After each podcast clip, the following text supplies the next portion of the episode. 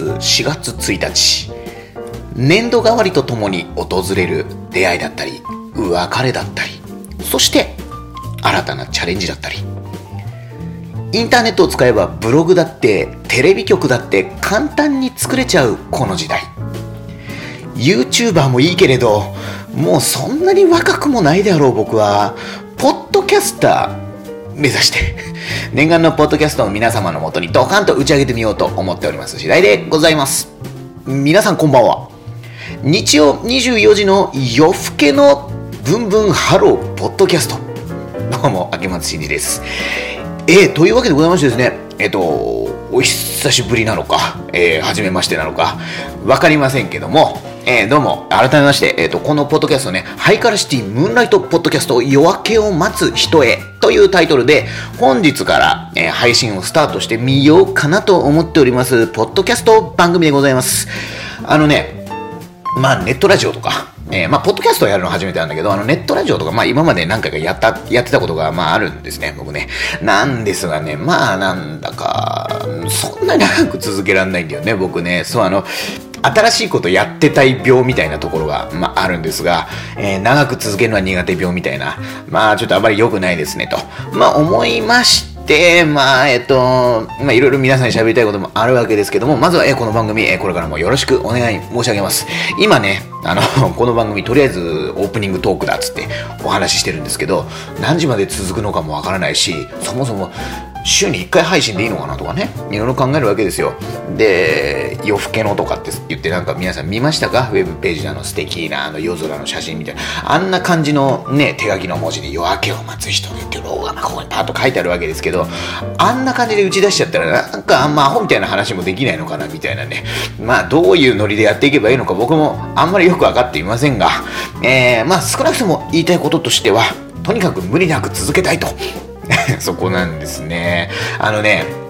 そうなんですよ。まああのー、今まで YouTube とかでラジオを配信したりとかいろいろしてたんですわ。で、一つね、まあ自分で言うのもあれなんですけども、多分僕はこういう喋りはまあそれなりにできる方なんだろうなとは思ってるんですね。一人で喋るみたいな。そう。あのー、一人語りってよくできるねって、まあ僕結構言われるんですけど、一人語りはね、僕全然できるんですよ。こんな感じで。まあ今もね、あの、部屋に誰もいない状態で、えー、まあこんな喋りをしてるわけでございますけども、で、まあそうなんだよね。あの、目の前に人がいた方が喋りやすいとかさ、会話の相手がいた方が喋りやすいとかっていうのは結構、まあ聞く話じゃないですか。で、あとね、まあ僕教育系の仕事やってますけど、教育系の仕事やってて、あの、最近ほら、映像授業って流行ってるでしょ？映像授業も、あれって言ってみれば撮影中は目の前に人なんていないわけですよ。で、あれがきついっていう人はね、結構多いんだけど、僕平気なんですね。あの、誰もいないところで、あの、もうあたかも、目の前に、まあ、あの透明人間がいるかのように話しかけ続けるみたいな。これね、あの、まあ、あの得意で、いくらでもできるなっていうふうにちょっと思ってまして、で、まあせっかくだから発信をしたいなとは思っていたところでですね、あの、この前、えー、何、いつぐらいだったかな ?1 ヶ月前ぐらいかなあのー、現役高先生、まあ、現役じゃなくなっちゃったのかな ?4 月になったからね。もう、えー、高先生2人が、まあ、今で言うと高専 OB2 人がなのかな？えっ、ー、と、海くんとともくんっていう2人がやっている、あの、勝手に高専ラジオっていうのが、えー、目に入ってきたわけですよ。で、まあそれ聞いてたらさ、ね、高専 OB でしかも高専絡みの仕事やってる僕としては、うわ、これはちょっとぜひとも俺も出演させてほしいぞとか、えー、そんなこと思って、そしたらね、出演させてもらえたわけ。で、そうなんか楽しくてね。で、同時に僕が知ったのは、ポッドキャストってやり方あんだなと思って。えー、あのー、まあ、僕 YouTube ラジオってしばらくやってたんだけど、あれなんで YouTube でやってたかっていうと、別になんか、ね、YouTuber が流行ってるからとかそういうことではなくて、あのー、ほら、YouTube にさ、ラジオ番組を録音したやつがアップされてたりとかするじゃないですか。あれからヒントを得る得たというか、で、その、YouTube でラジオ番組とかやったら面白いのかなと思って、てか、それ以外のその配信するプラットフォームを知らなかったみたいなところも大きいわけですけども、えー、ずっと YouTube でやってたんだけど、そうかと。今、ポッドキャストってあるんだと思って、よくよく調べたら iPhone 買った時から、ポッドキャストのアプリって入ってんだよね。えー、まあ、まあ、ぶっちゃけた話、あんまり使ってる人ってのは僕見たことないけど、なるほどと、この耳で聞く専用みたいなコンテンツの発信の仕方って今割と、まあ、このスマホの、まあ、プリインストールアプリみたいな形でね、整備されてたと思って。でしかもこれって iTunes で配信ができるんですよね。iTunes で配信できるって、まあ、ぶっちゃけた話これ誰でもできるんですよ。まあ、多少審査はあるけども、誰でもできるけども、では iTunes で配信してますとかってなんかすごくないか？これね、あの皆さんぜひともあの覚えておいてほしい話第一弾として、ポッドキャスト iTunes で配信するの、まあ簡単なんです。これは。ね、これ簡単で、それに加えて、あの、ポッドキャストだけじゃないんだよね。今、例えば Apple Music とかっていうあの音楽のサブスク形式の、あの、聞き放題のストリングみたいなのってありますよね。あれもね、誰も配信できるんですよ、今。えー、あの、もちろんね、公序良俗に反するとか、そんなんはダメですよ。そんなんはダメなんですけど、結構その自分が作ったものを、まあ、いわば、今まではさ、例えばラジオ番組やりたいって言ったら、ラジオ局からお声がかかってとかね。で、あと音楽を配信で売りたいなんかっつったら、もうメジャーレーベルからお声がかかってとかって、そういう常識が前々ずっとあったのかなと思っていて、で、あの、最近それが崩れてきてるっていうのは、まあ、知ってる人も多くなってきたけど知らない人も多いよねくらいの状態だと思うんですよ。なのでポッドキャストもそうだし音楽配信もそうだしもっともっと。ね YouTuber なんかやったら自分のテレビ局を作れてしまう。ブログを作れば自分の言ってみればまあ雑誌みたいな個人メディアが作れてしまう。まあ面白い世の中ですよね。あの言ってみれば個人がいつでも思い立った瞬間にチャレンジを始められるというか、えー、このポッドキャストをどうやって撮影してるかっていうと今 iPhone で撮ってるんですよ。えー、これ後で喋ります。後でこの詳しいね、今、ポッドキャストを配信しているのが一体僕はどうやってやってるかみたいなのももちろん後で喋りますけども、なかなかその誰にとっても、えーと、チャレンジの敷居が低くなったブログなんて作ろうと思えばすぐ作れるし、ポッドキャストもこんな感じで録音して、はい、配信ってやったら iTunes でボンって聞けちゃうようになるわけですからね。で、音楽もそうだし、あの、動画もそうですよね。動画もそうなんですけど、あの、まあ、なので誰でもチャレンジができるようになったこの世の中反面チャレンジをしないと置いていかれてしまうこの世の中というか。えー、まあねあのそんな世の中まあ、まあ、大げさな話をしても知らないんだけどそんな中で、えー、僕ももうなんだか28なんですけどね、30、30さえ見えてきましたけどね。えーと、まあ、どんな年齢になっても、どんな状況になってもチャレンジをやめずにいたいなという、まあ、その一環でこのポッドキャスト始めてみたわけでございます。えーと、まあ、どんだけ続けられるかわかんないけどとか言ったらなんか保険みたいになっちゃうからさ、え、ぜひ、これずっと続けていきたいなと思っております。で、ずっと続けていくための秘策というか、工夫というか、あの、今までね、こんなん始めて、やめて、始めて、やめちゃってって結構やってたわけだけど、なんでそれで、あの、まあ、言ってみれば続かなかったのかと。えー、いうところだったりとか、今回続けるために一体どういう工夫をしているのかっていうところを、えー、ちょっとこれからお話をしたいと思いますんで、えー、本日初めてのポッドキャスト配信ですけどね、皆様最後までお付き合いください。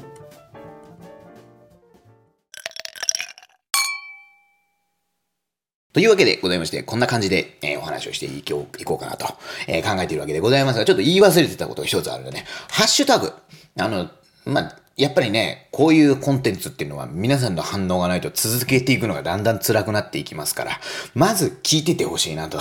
毎回ね、日曜24時には頑張って配信するようにしますので、まず聞いててほしいなということに加えて、ハッシュタグをつけてツイッターでなんか書いてくれたら嬉しいなって気がするね。あの、一応ね、ウェブページ作ったんですよ。ちょっと URL 読んでおくと、えー、http コロンスラッシュスラッシュ。で、えー、ローマ字で yoake、夜明けですね。夜明け、えー、ドット、えー、ハイカラハイフンシティか。h-a-i-k-a-r-a ハイフン city でハイカラシティドットコム。これで、このポッドキャストのウェブページにアクセスしていただけますので、まあ、そこにね、ああれがついてるんです。お便りコーナーみたいな、お便りの投稿コーナーがあるんで、そこから送ってくれたら嬉しいんだけど、なかなかハードル高いでしょ？めんどくさいでしょ？パソコン開いて、それを送ってみたいな。で、それめんどくさいと思うから、ツイッターでね、あの、シャープ、えひらがな、シャープ、夜明けを待つ人へ。ひらがなね、シャープ、ひらがなで、夜明けを待つ人へ。これくっつけてなんか書いといてもらえると、僕はこれを、あの、絵をさしておきますので、それを番組の中で読んで読ませていただいたりとかね、あと僕の励みにしたりとか、胸の中にしませていただいたりとか、まあいろいろしようかなと思っておりますんで、えー、そう、コンテンツというのは皆様の反応が言ってみればガソリンであり、えー、活力剤であり、す、えー、べ、ての源になるわけでございますから、皆さんぜひ、あの、何か、何でもいいから書いてください。えっと、そういうことでございましてですね、始めてみたんです、ポッドキャスト。えー、結論から言いましょう。ポッドキャストを始めるのは簡単ですね。すっげー簡単です。で、もちろん、元から仕組みが簡単というのもあるんですよ。ポッドキャストというのは、まずこの、今皆さんが聞いてくださっているこの音声を、まあ、自前のパソコンなりなんなりで作るでしょ。まあ、多分、スマホでも作れるんだろうな、簡単に。ねまあ僕はパソコン作ってるんですけど、パソコンで作るじゃないですか。で、これを、はい、アップロードしますよ、この日にしないですと。もうやったら審査を、初回だけ審査をされて、あとはもう OK ですよ、つっておしまいなのね、そこで。だから、まあ、元から簡単で、それをできれば、もう言ってみれば皆さんがお持ちの iPhone から Podcast っていうアプリを開いて聞いたりとかできるようになっちゃうわけ。すごいですよね、本当にね。今、個人でポッドキャストやってる人なんかも多いらしいですけど。で、あの、まあ、元から簡単というのもあるんですが、あのね、まあ、今まで僕 YouTube ラジオとかいろいろやってまいりましたけども、なんで続けることができないんだと。あの、やっぱこの年になるとというか、まだ20代なんだけど、えー、もうちょっとで30歳だからね、あの、自分を顧みるというか 自分の何が良くなかったのかみたいなことを、冷静になって考えてみるというのは大事だなとか思ったわけ。で、今まで僕がやってきたコンテンツってどうして長く続かないんだろうなって思った時に、もう一つね、凝り性だというのが大きいんだってことにちょっと気づいたわけですよ。どういうのも。あの、例えば、例えば、えー、一個前にやっていたネットラジオで、えー、と、どうして長期間にわたって続けていくというのができないのかということを分析してみたときに、まあね、リソースの割き方なんだよな。難しいところなんだけど、何でもそうなんですよ。新しいことっていうのは始めた時はみんなすっげえ張り切ってるから、あのね、ブースト状態なんだよね。あのー、マリオカートで最初にすげえスピードでピャーンっていけるのある。あんな感じなんですよ。で、一つ学んだこと。あの状態の時の自分のキャパっていうのは、あのね、過信しちゃいけないんですわ。うん。あの、やっぱちょっと最初ってのはね、みんなエネルギーも熱意もあって、ちょっと無理が効いちゃうわけ。無理が効いちゃうと何をしてしまうかっていうと、手間かかるけどこっちの方が質がいいよね、みたいな方を選んじゃうんですよ。例えば、えー、この前やってた、え、今までや、え、昔やってたね、ネットラジオなんかもそうなんだけど、え、何をしてたかというと、Mac をまず用意しますよと。Mac を用意して、で、そこにオーディオインターフェースってあるんですね。えー、USB オーディオインターフェースっていう。あのー、で、それを繋いで。で、そこに、コンサートとかでさ、あの、歌手の人が使ってるマイク、ダイナミックマイクって言うんですけど、あれを繋いで、で、マイクスタンドを用意して、そこにマイクを挿して、で、ポップガードっていうね、あのー、こ、あの、息がノイズになって乗っちゃうのを防ぐための網みたいなのがあるんですけど、あれをつけて、そして、 Cubase っていう、えー、DAW、えー、まあ、あれね、DTM やるときのソフトウェアのことね。あれを使って録音して、編集ゴリゴリゴリゴリやって、毎週1時間ぐらい配信とかやっちゃったわけ。あのね、最初はいいのよ。最初はね、できんの？なんか熱意があるから。でも、こういうコンテンツっていうのはね、続けていくと、だんだんだんだんその最初の衝動、衝動だよね。だからね、最初の衝動から来るすげえエネルギーっていうのは、ふわーっとこれ減衰していくんですわ。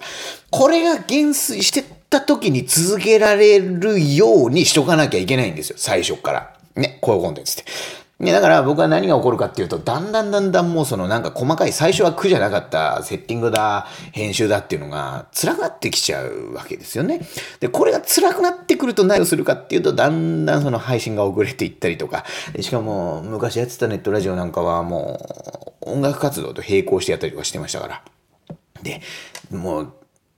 言ってみれば、ラジオは毎週毎週来るわけじゃない。配信日っていうのがね。そこに向けて編集をする、喋ることを考える。これを毎日1時間分みたいにもう最初やっちゃったからみたいな感じでやっていかなきゃいけないみたいな、そんな義務感に変わられるようになっちゃったりとかして、最後にポシャッと心が折れてしまうと。まあそんなことの繰り返しかなと思って、で、あの、まずそういう弱みが僕にはあるなと、まあ思ったんですね。なので最初の衝動的なところで、あえて、えー、ちょっと6割ぐらいの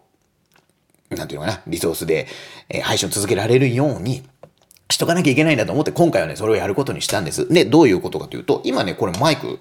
結構いい音でしょ。結構いい音だと思うんですけど、これ実はスマホで撮ってます。僕は iPhone で撮ってるんですね。で、そう、あの、今まではその、ダイナミックマイクを USB オーディオインターフェースというものでパソコンにつないでとかってやってたんだけど、あれはやっぱりめんどくさいし、持ってるのが大変なのよ。うん、機材が巨大になるからね。で、まあ、それをやってたらまた同じことの繰り返しだなと思って、えー、今回ですね、スマホ、えー、僕 iPhone なんで、ライトニング端子ですね。ライトニング端子というところに、直接カチッとつなげるちっちゃいコンデンサマイクを買ったんです。これね、ちょっと今商品名、あの、言いますけど、えー、ポッドキャストを始めたい人は参考にしてね、えー、手話、SU、SHURE です。まあ、有名なメーカーですね。の、えー、コンデンサーマイク。ね、MOTIV で、これモーティブって読むんだろうな。MOTIV シリーズの MV88A。もう一回言いますよ。手話のコンデンサーマイクのモーティブシリーズの MV88A というのを買ったんですよ、Amazon で。これ誰でも買えます。で、あのね、これすごいなと思うのは、これライトニング端子にカチッてもう届いてすぐのマイクをカチッと挿すでしょ。そうすると、まずアプリインストールしろっていう画面が勝手に出るわけ。で、おお、そうかと思って、それアプリインストールするじゃないですか。で、インストールしました。そしたら、もうそのアプリを開けばね、もう録音がすぐ始められる状態になるわけ。で、そこで録ボタンピッて押して、今僕喋ってるだけなんですよ。でも、マイクがね、いいマイクなんだな。言ってみればコンデンサーマイクなので、繊細な音を拾うわけですよ、コンデンサーマイクというのは。で、ちゃんと高音質で録音ができるでしょ。しかも録音簡単だし、マイクめっちゃちっちゃいし。だから、言ってみればね、僕は今まで、あの、ネットラジオを録るっつったら、もうパソコン開く。オーディオインターフェースつなげる。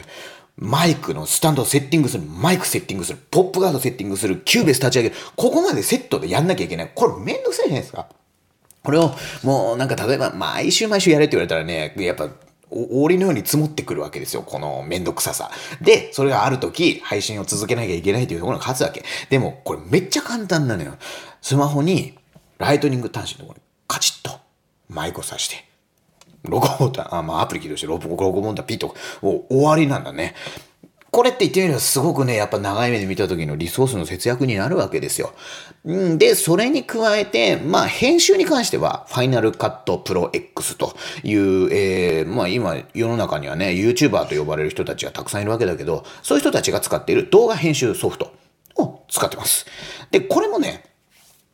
使い慣れてるっていうのがまず一つあって、あポッドキャストって、ポッドキャストに配信するのと同じように、同時並行でね、YouTube にも配信するのが、まあ今主流なのか、主流かどうかわかんないんだけど、そうやってやってる人が多いから僕もそうやってやろうと思ったんですが、ファイナルカットプロ X で編集しておくと、その YouTube に書き出すようなものを、まず、えー、出していくと。で、そこからオーディオを分離して、それをポッドキャストで配信するってやれば楽なんですよ。この配信が。ね。なので、まあそういうところで、まあ効率化というか、なんていうかね、えー、まあ続けていくときになるべくストレスがかからないっていうのを、最初からやろうと。ね、いうことをやってみたんです。え、なので、あと、ウェブページもそうだけど、ウェブページもあれね、ペライチって、カタカナペライチって言うんですけど、ペライチっていうのを使って、まあ、作ってるんですわ。あれは楽です。めちゃくちゃ。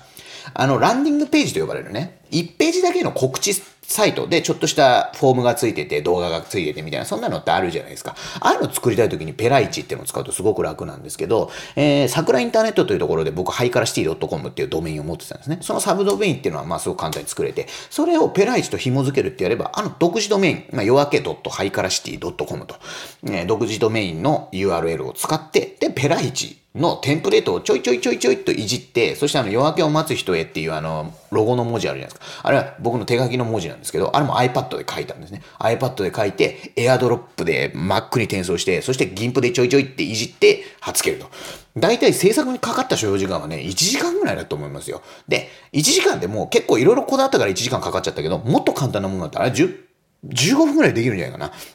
なので、ほんと簡単ね。えー、こういうの。なので、まあでも簡単だからといって調子に乗らずに、まあ僕のキャパでなるべく毎週毎週続けられるようにっていう工夫をね、一応僕はしたわけでございます。えー、っとね、そうなんだよね。あの、まあ音をこうやって撮るときも、コンデンサーマイクってすごいなって思うわけ。もうこんなありえないですよ。だってスマ、で、今スマホってみんな持ってるわけでしょ？だから例えばですよ。このコンデンサーマイクっていうのは結構広い、まあ、えっと、周りのね、音をたくさん拾ってくれるので、これ人と対談したい時なんかももうこれ刺しといてそこに向かって二人で喋ったりとかすりゃいいわけですよ。ね。で、あと、勝手に光線ラジオっていうこの前ゲスト出演したやつでびっくりしたのは、あスカイプで収録、収録っていうのができるんだね。えー、スカイプでもう音取って、で、それをじゃああとは編集お願いね、編集してもらって、それがもうなんか配信されちゃうわけ。うん、なんかすごいなと思いましてね。そう、あの昔やってたネットラジオは毎週ゲストを呼ばなきゃいけないみたいな空気に一回なったことがあって、その時大変だったんですよ。えー、まずゲストってね、よ、言ってみれば出てくださいって言わなきゃいけないでしょ？出てくださいって言って、はい、わかりました、出ますよ、つって。一つの場所に集まって、なんならスタジオで撮ったりはしてたわけ。そんな大変ですよ。えー、ねその、あ、今週はどうしても配信ができないなってなって、えー、じゃあちょっと今週お休みしますなると、そこで休み草始まるわけ。こういうコンテンツってのはそういうもんですわ。えーなので、無理なくで、どこでもできるようにするっていうのは、まあ、この急務として考えたわけですけど、えー、毎週続けるって大事ですわ。えー、あの、いろんなことやりながら思うことですが、継続ってね、なんか大丈夫かな？これ、おっさんの説教みたいになってないかな？ごめんなさいね。癒されるのを期待して、夜中だから暇だからちょっと耳から入っ、耳だけ使って摂取できる情報を摂取しようと思って聞き始めてくださった方には大変申し訳ない。おっさんの説教だと思ったらこれはもうポチッと閉じていただいて構わないんですけども、継続って大事ね。あのね、成功、まあ、うまく、何かをうまく活かせる時の秘訣みたいなことで、これよく言われることで、成功させるための秘訣はただ一つ。成功するまで継続をできる。まあ、継続をすることだと、まあ、いうのがあるわけだけど、いまいちピンときてなかったんだけどね、いろんなことをやって、いろんなことに挫折してって繰り返してると、それがピンとくるようになるね。えー、例えば、今、ヒカキンさんって流行ってるでしょ。俺すごいと思って、ヒカキンさんって、あの人。プロフェッショナルとかやってましたね、お前 NHK で。YouTuber がですよ。まだあんな番組出ちゃう時点ですげえってのはもちろんそうなんだけど、あの、YouTuber っつのあれはすごい仕事だね。あの、まずね、あの、ヒカキンさんって毎日動画投稿とかって最近はなんかやってなかったりするらしいんだけど、ずっとやってたわけですよ、何年も。最初なんて YouTube ってプラットフォーム自体が当たるかどうかわかんなかったんだから、大変だったと思いますよ。人から見られない中でビートボックスのさ、ねえ、動画を一生懸命編集してってやるわけでしょ。毎日毎日。俺できないって。そんな、誰からも見られてないかもしんないなって中でそれを何年も続けて、でも、ある時人目にポンって触れて、でも、そっからまたね、なんか商品紹介みたいな舵取りをしたりとかさ。で、なんかここぞとばかりってところでビートボックスをバーンって出してみたりってところで、今、スーパースターになってるわけじゃないですか。ヒカキンさんなんて僕同い年だからね。もう本当になんか尊敬に値するなっていう、ねえ、もう一言なんですけど、えー、まあなので、結局ああいう人たちって俺は継続ができた人たち。で、クオリティを、まあ一定以上のクオリティをその確保し続けられた人たちだと思うわけですよ。YouTuber ポットで稼いでるとかっていう人には絶対俺そんなことないと思うよ。もうめちゃくちゃね、もう今まで僕らの目に触れないところでずっと潜水期間みたいなのをもうずっと続けてきて、ここで YouTube ってものがバーンってなるのと同時にひょこって出てきた人たち。これね、潜水期間がなかったらやっぱああはならないんですよね。うん、まあなので、あの、続けるって大事だっていうかね。えー、で、続けるためには、突っ走ることだけ考えるんじゃないっていうところも大事だなと思っていて、自分の体力が、えー、最初の状態の半分までなんていうか、落ちてしまった時に、それでもなお続けられるよねっていうことを最初に計算して始めるっていうのは大事なんだなと思いました。で、たまに若さとかで、そこも突っ切れる人がいるんだろうけど、そういう人たちは天才だからね、我々凡人はあんまそういう人たちと戦うとか思っちゃいけないんだと思う。何の話だかわかんなくなってきちゃったけど、とりあえずこんな感じで、えー、続ける工夫みたいなのを、えー、まあ僕はしていますというお話でした。なので、ポッドキャスト始めたいって人がいたら、始めたらいいと思うよ。簡単なもんだって。しかもクオリティ高いものを比較的簡単に作れるからね。えー、なので、えー、ぜひ皆さん一緒にポッドキャスター、いや、ポッドキャスターっていうのかな、えー、やっていきましょう。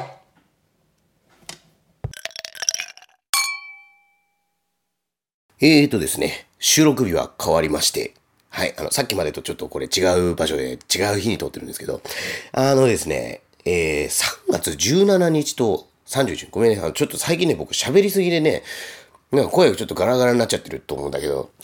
あの、3月17日と3月31日、あの、高専カンファレンスというイベントに、えー、ちょっと参加をしてきまして、ちょっとその話をね、しようかなと、まあ思ってるわけなんですけども、えっとね、えー、3月17日が高専カンファレンス in 最強。最強、あの、西って書いて、京都の京って書いて最強ね。えー、これが山口の宇部高専で、えー、開催をされまして、で、その後に、これはもうね、あの収録日が今4月1日、だからまあ配信当日にこの部分は撮ってるんだけど、え3月31日、高専カンファレンス in 高尾というやつが、え東京高専で行われたんですが、まあね、この高専カンファレンスってイベントが熱いよっていう話を皆さんにしたいわけですよ。あの、まあ僕は仕事柄ね、高専ってものと、ええー、まあ関わったり考えたりってことがすごく多いわけですけども、高専関わりです。これ何かというと、高専とか、まあ、場合によっては高専じゃない場所でやることもあるんですが、高専現役生とか、高専 OB とか OG とか、えー、あと高専の先生とか、そういう、いわば高専関係の人たちが、えー、集まって、そしてプレゼン型勉強会をやりましょうっていうね、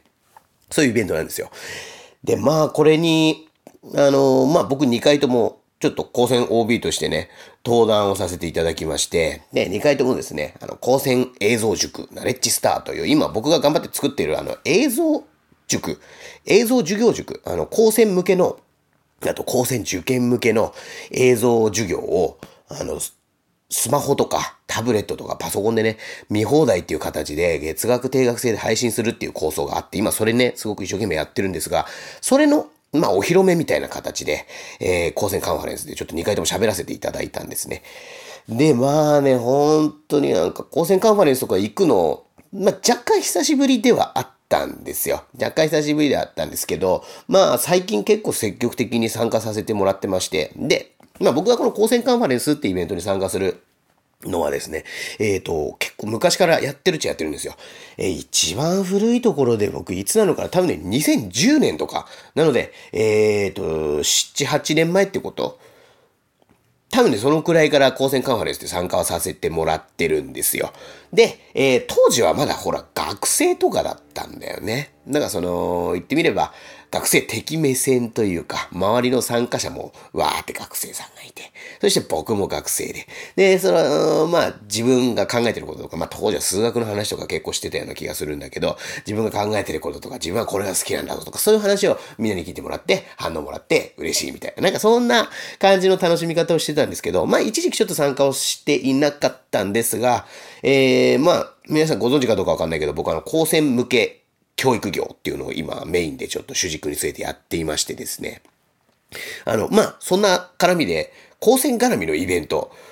これは、あの、出といた方がいいだろうと。職業柄ね。これは絶対に行った方がいいんじゃないかと。あと、まあ、行きたいし。えー、まあそういう理由でちょっと最近、また再び積極的に参加をさせてもらってるんですけども、何から話せばいいのかなあの、いや、とにかくね、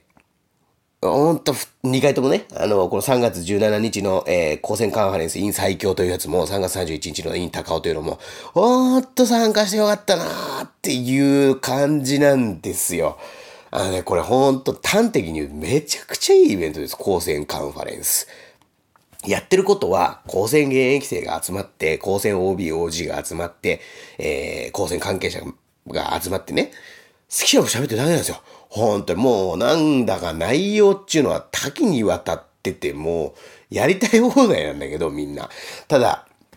まずなんであんな絶妙なイベントが成り立つのかっていうところから考えてみたときに、高専生っていうのは、あの、地域地域ではね、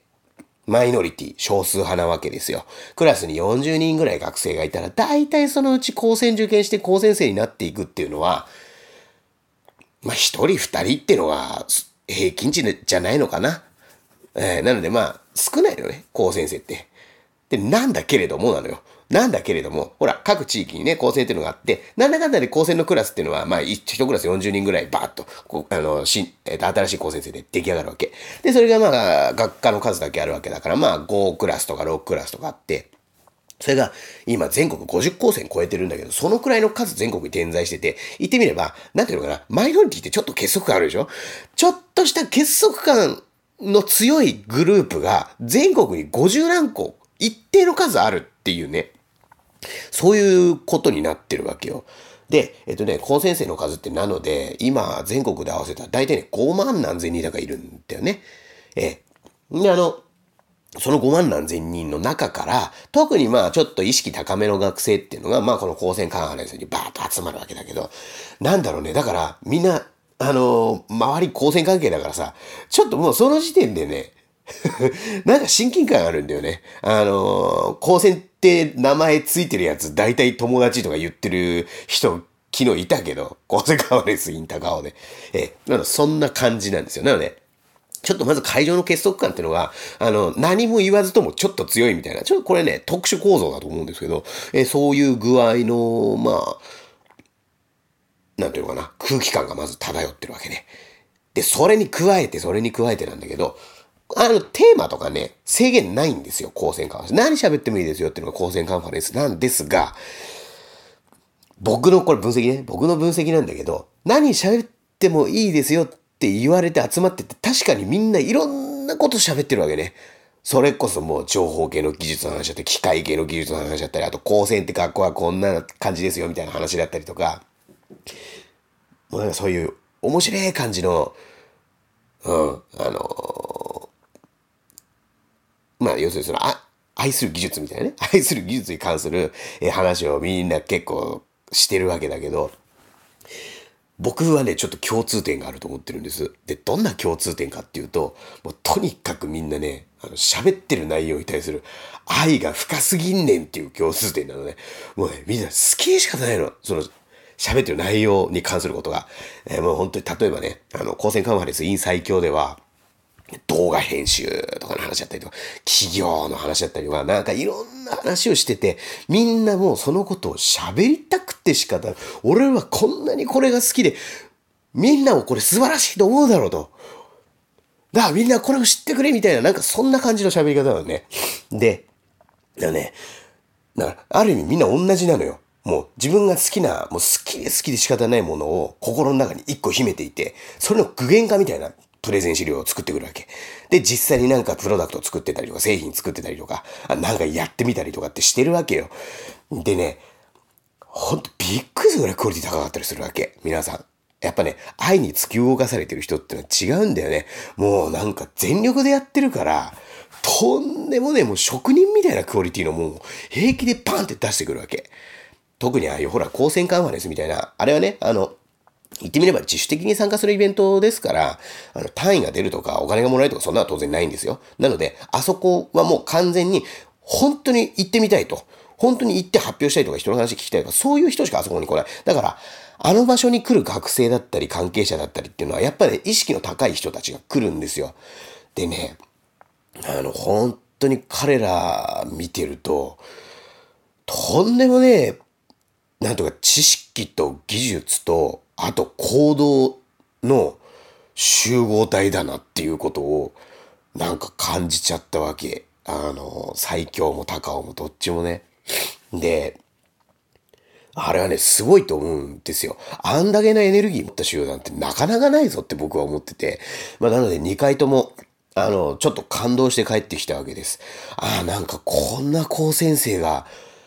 こんなにたくさんいるんだっていうね。あの、2回ともね、あの、参加者結構なもんなんですよ。あの、4、50人 ?40 人から60人ぐらいの感じ集まってんじゃないのかな。あの、これね、例えば、高専カンファレス in 最強なんて、山口県ですよ。山口県。僕ね、行くの大変でした。山口県。あの、東京から山口県まで一応 JAL で行ったんだけど、めっちゃ早時期取っても片道2万円ぐらいかかるから、あ、嘘、ごめん、もうちょっと安かったかもしんない。うん。なんだけど、まあ、僻地だし、あのー、やっぱね、あの場所ね、あの僻地に、まあ、僻地僻地って言って悪いけど、あんだけの数の人を集めるっつうのは、まずまあこれ異常事態さね。僕イベントとか企画したことあるからわかりますよ。人集めるのってめっちゃ大変だから。ね。でも、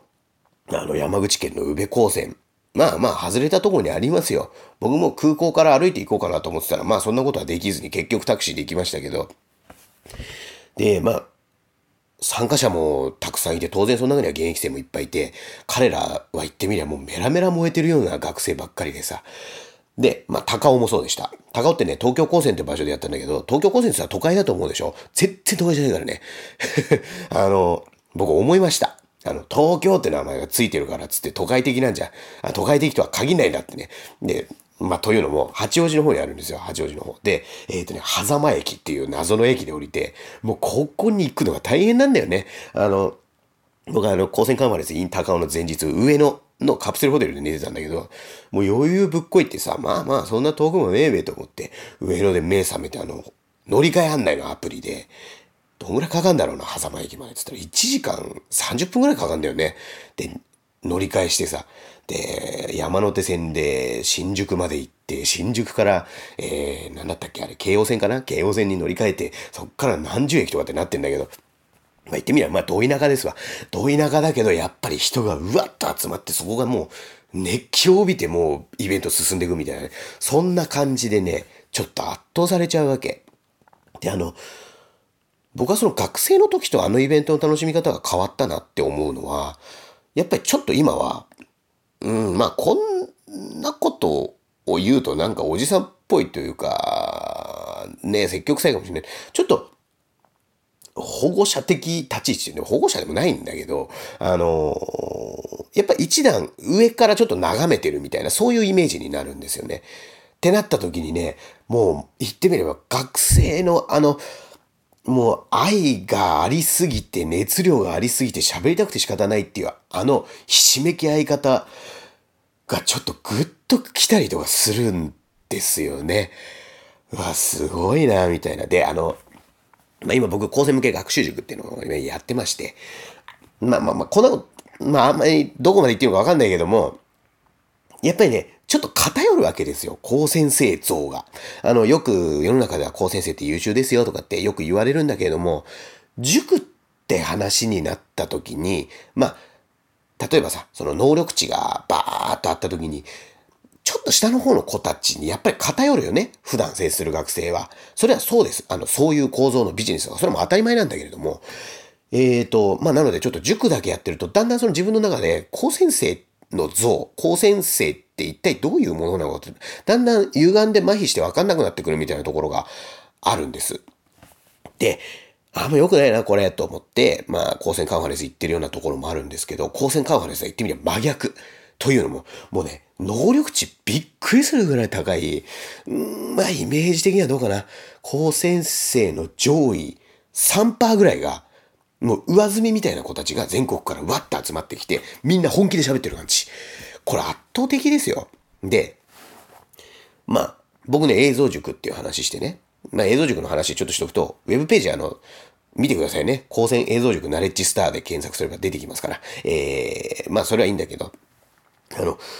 まあ、映像塾の話してね、あの、スマホとかタブレットとか PC で見れる月額定額制の映像授業の学習塾っていうものを作って、これを全国みんなが使うってなれば、あの、まあ、低学力層が救われたりだったりとか、あと成績上位層に関してもそれを使って、えー、知識の質を高められたりとか、いいことしかないんだっていう話をして、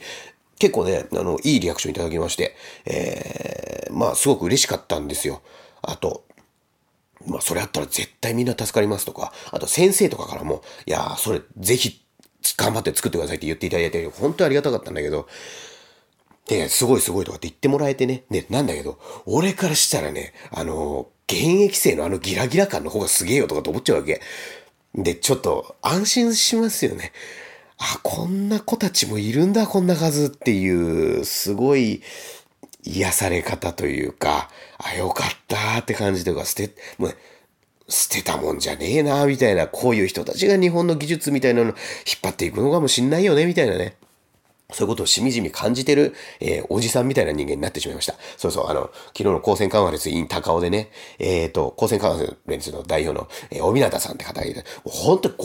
年ぶりぐらいあったんじゃないかな、帯名さんとは。で、喋った時に、いや、明安くんさ、明安くん発表で、もうおじさんはさ、とか言わないでよって、僕発表中に、いや、おじさんほんと嬉しくなっちゃうよ、みたいなこと言った時に、まあ、それが、それことね、で、帯名さんがもう、もう、あげまつくんも自分のことをおじさんっていうようになってしまったのか、みたいなね。まあ、そんな話はどうでもいいんですけど、えー、まあ、そんな具合で、めちゃくちゃ刺激もらって帰ってきましたっていう話です。あのー、高専ね。あの、まあ、僕は、うん、やっぱり高専を相手に取ったビジネスをやっている高専 OB なわけですけど、やっぱりね、高専全体がなるべく良くなっていくような流れを作りたい、あのー、システムを作りたいっていう気持ちがすごくありまして、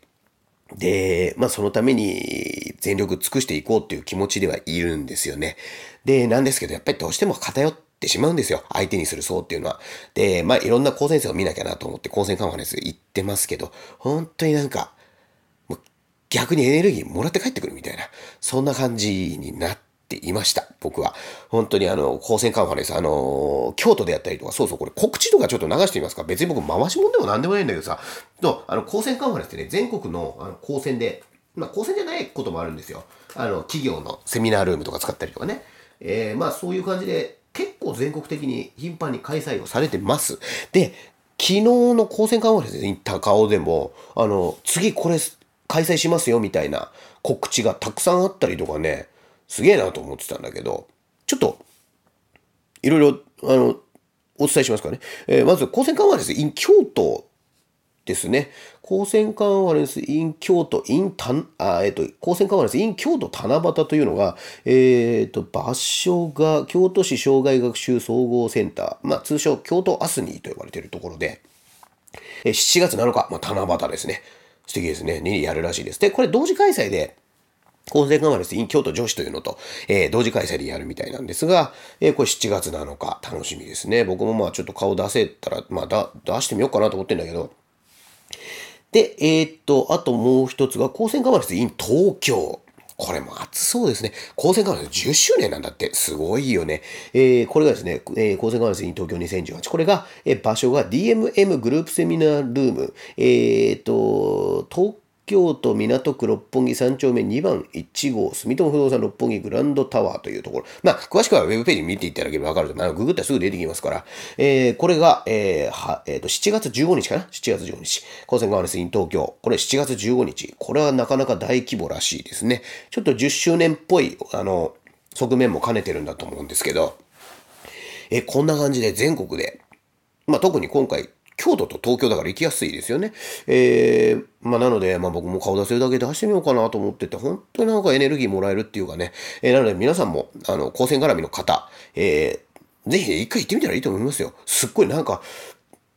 学生の熱気の渦に巻き込まれるというか、えー、そういう感覚をいただくことができますので、えー、ぜひ皆さんおすすめでございます。あと、まあ、聞くだけでもいいけどね、あの、発表聞くだけでももちろん面白いけど、やっぱ喋ったら楽しいですよ。LT とかって、LT ってライトニングトークの略で、ね、5分ぐらいかけて、もうバーって発表する。自分の好きなことに関して発表するっていうのがあったりとか、あと一般発表っていうちょっと尺長めのがあったりとかね、いろいろありますんで、えー、まずは LT ぐらいから入ってみるっていうのは僕はいいかなと思うんですが、えー、ぜひちょっと高専カメラせっかく行くんだったら、ちょっとパソコン持って、スライド資料を持って、えー、ちょっと喋りに行くぐらいの気持ちで行っていただだけると、何か素晴らしい刺激がもらえるんじゃないかなと思っている次第でございます。僕も本当あのー、まあ、17と31ね、もうほぼ2週間しか空いてないんだけど、えー、山口県と、えー、高尾、まあ、どっちの会場でもあった人とかいてね、本当ありがとうございます。えー、まあ、そんな感じで、非常にいい体験させていただきました。あと、いいもん見させてもらいました。あの、いろいろ、やっぱり僕も、OB っていうくくりの中で独立して活動するだけじゃなくてね、やっぱもっと高先生と手を組むとか、なんかそういう動きをしていきたいなって気持ちがすごくあるので、えー、ぜひ、あのー、いろんな現役のもうギラギラした学生たちと、えー、いっぱい手を組んでいっぱい仲良くして、そして時には、えー、大人しか流せないものを流してあげると、そういう動きをしていこうと、本当決意をして、えー、元気をもらってきました。えー、皆さんもぜひ、えー、と、京都と、京都7月7日、東京7月15日、1週間しか開かないんだ、これ。えー、お会いしましょう。僕も多分行きますんで。はい、ということでちょっと熱く語っちゃいましたけどね。えー、こんな感じで、あと、あとね、ごめんね。ちょっとまだ、あと、あと一言だけ。僕、高専絡みの仕事やってるから、多分このポッドキャスト、高専の話多くなると思いますんで、高専関係の人は、えー、面白い話ができるかもしれません。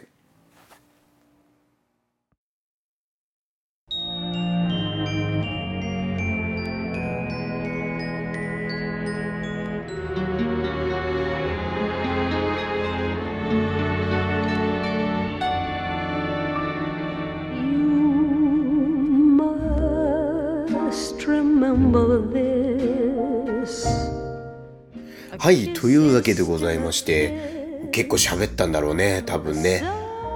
1時間弱ぐらいになるの？わかんないけど。うん、あの何分喋ろうとか全然決めてないからね、あの何分だってかわかんないですけど、まあ、こんなノリでやっていこうかなと思ってます。で、まあ、始まってすぐなんで、もうこれから変わっていくのかどうかもわかんないです。あの、変わっていくかもしれないし、変わっていかないかもしれないし。なんだけど、まあ、あの、いろんな人とお話しながらね、えー、こういう自分の好きなことを、えー、じっくり語ってみると、そういう感じのポッドキャストにしていきたいと思いますので、皆さんどうぞよろしくお願い申し上げます。お便りとか待ってますからね。お便りっていうのはちなみに、えっ、と、この夜明けを待つ人への公式ウェブサイトにお便りフォームがあるんで、そちらから送っていただいてもいいですし、あと、あの、ツイッターでね、えー、ハッシュタグ、ハッシュタグ、シャープから始まるやつですけど、シャープ、ひらがなで夜明けを待つ人へ。ね、シャープ、ひらがなで夜明けを待つ人へ。これで、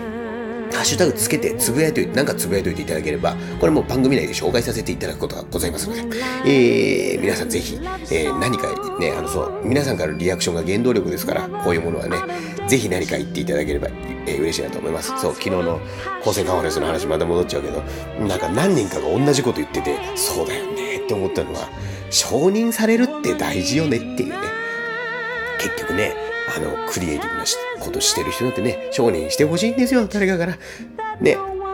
誰かからいいねって言ってほしくて、誰かにすごいねって言ってほしくてみたいな、これを不純な動機と思っちゃいけなくてさ、やっぱりこれをもらえることによって、なんていうかもうとんでもねエネルギーで突っ走れるみたいな、そしてすげえものを生み出せるみたいな、まあ、このポッドキャストがすげえものかどうかわからないけれども、そういうところがあると思いますので、ぜひ皆さん何か、えー、お便りになりいただけたらなと、お便りにメッセージにね、いただけたらなと思っております。そうそうそう。お便りといえばですね、なんかちょっと、あのね、これ初回の配信でね、あの僕はお便りなんてもらえないと思ってたんだけど、あの、ちょっと嬉しいメッセージをいただいておりまして、ちょっと読んでみてもいいですか？これを。えーとですね、えーと、1件目からかな。2, 2件読みますからね。2件読みますけど。えー、お名前、とも、これ、ともくんってね、あの、以前ゲストで出していただいた、高専ラジオ、勝手に高専ラジオっていうのをやってらっしゃる、あの、高専生2人。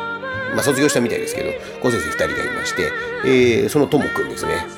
ともくんありがとうね。えー、初めてお便りを送らせていただきます。勝手に高専ラジオのともです。ともくんありがとうね。えー、明松さんがポッドキャストを始められるということで飛んできました。以前はゲスト出演ありがとうございました。こちらこそありがとう。楽しかったね。あの、そう、勝手に高専ラジオに触発されて始めたみたいなとこあるから、このポッドキャストは。えー、明日から、明日からというか、まあ今日からかな、えー、のポッドキャストでは、明松さんのマシンガトーク楽しみにしています。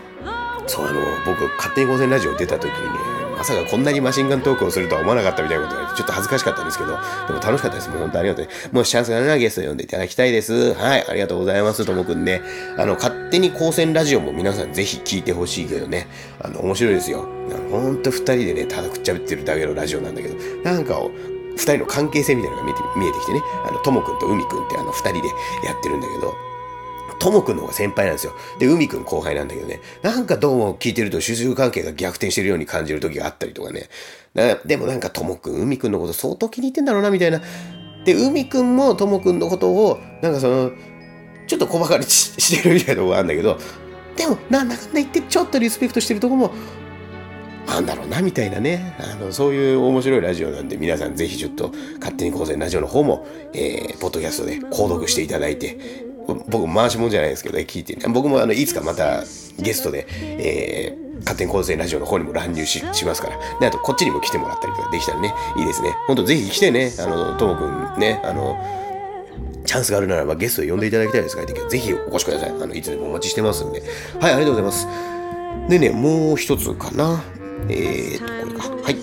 えーと、また嬉しいメッセージいただいちゃっても本当に、えー、お名前、トーマさん、ひらがなですね。えー、ひらがな、トーマさん、えー、男性。えー、これもまたちょっと、またなんかちょっと嬉しいので、ね、ちょっとこれ読んでるだけで恥ずかしくなってきちゃうようなメッセージですけど、えー、ちょっと、いろいろ、あの、ちょっと読んでいいのかわかんないところもあるので、ちょっとかいつまんでお話ししますけど、えー、去年、とある場所で、明松先生の授業を受けました。はい、そういうつながりですね。ありがとうございます。もともとプログラマー的な思考が好きで、はい、多分プログラミングの授業を僕がした時だと思いますね。えー、一時期専門学校に通っていたり、独学で学んでいたりしましたが、それを活かした職にはつけず、長年土木作業員等で日銭を稼いで暮らしていました。そんな中、あるきっかけから、その場所で竹松先生にお会いし、先生の知識量もさることならば、ながら、熱意の中にも柔らかさのある、そんな人を引きつけるすごい魅力のある方だと感じました。ありがとうございます。そ,、えー、その場所に通いはしていましたが、そもそもそんなに簡単に希望の職につけるわけはないだろうし、なあ、まあ、ゆる、えー、ゆるりとやるかという思いも多少ありました。しかし、秋山先生の授業を受けて、もっとこの世界の楽しさを知り、さらにそんな素晴らし、こんな素晴らしい人に教えてもらったことを完璧に自分の力にしたい。しなければもったいない。しなければいけない。という気持ちが強く湧き上がるのを感じました。なんか熱くなってきますね。ありがとうございます。本当えー、幸い私は運よく希望の職種につけて、日々アップアップではありますが、とても楽しく仕事はできています。いや、嬉しいな。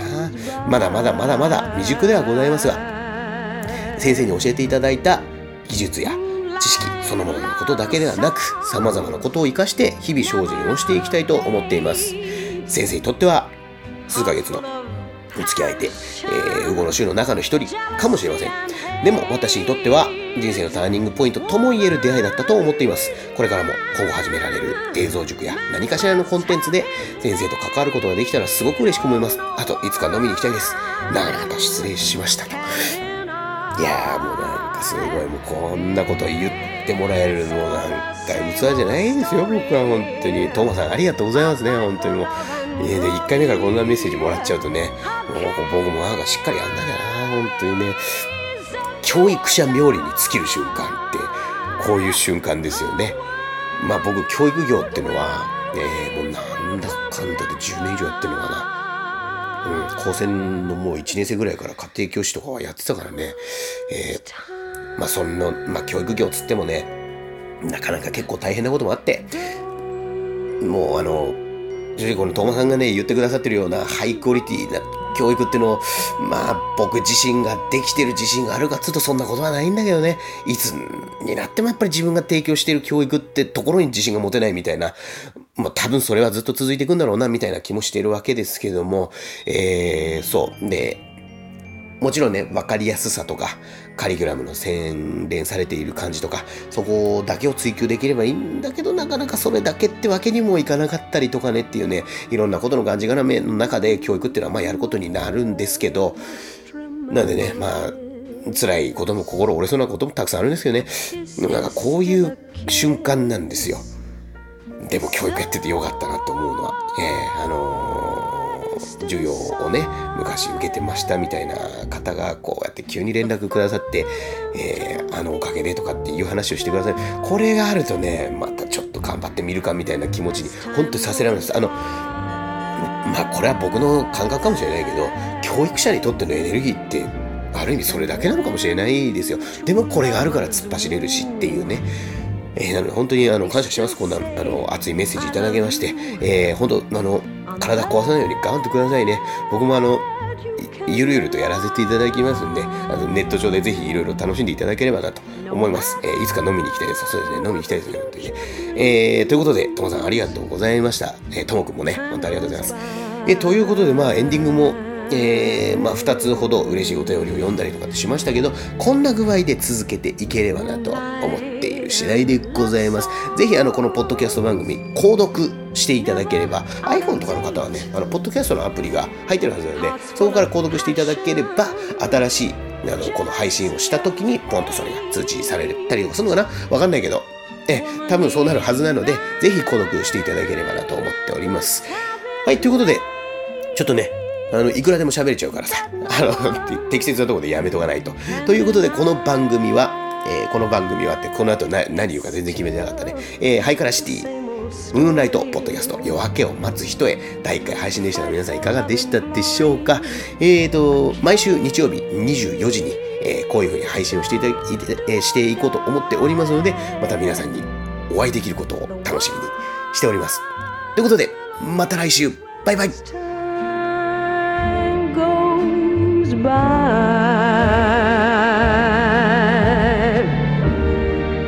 Moonlight love songs, never out of date. Hearts full of passion, jealousy, and hate.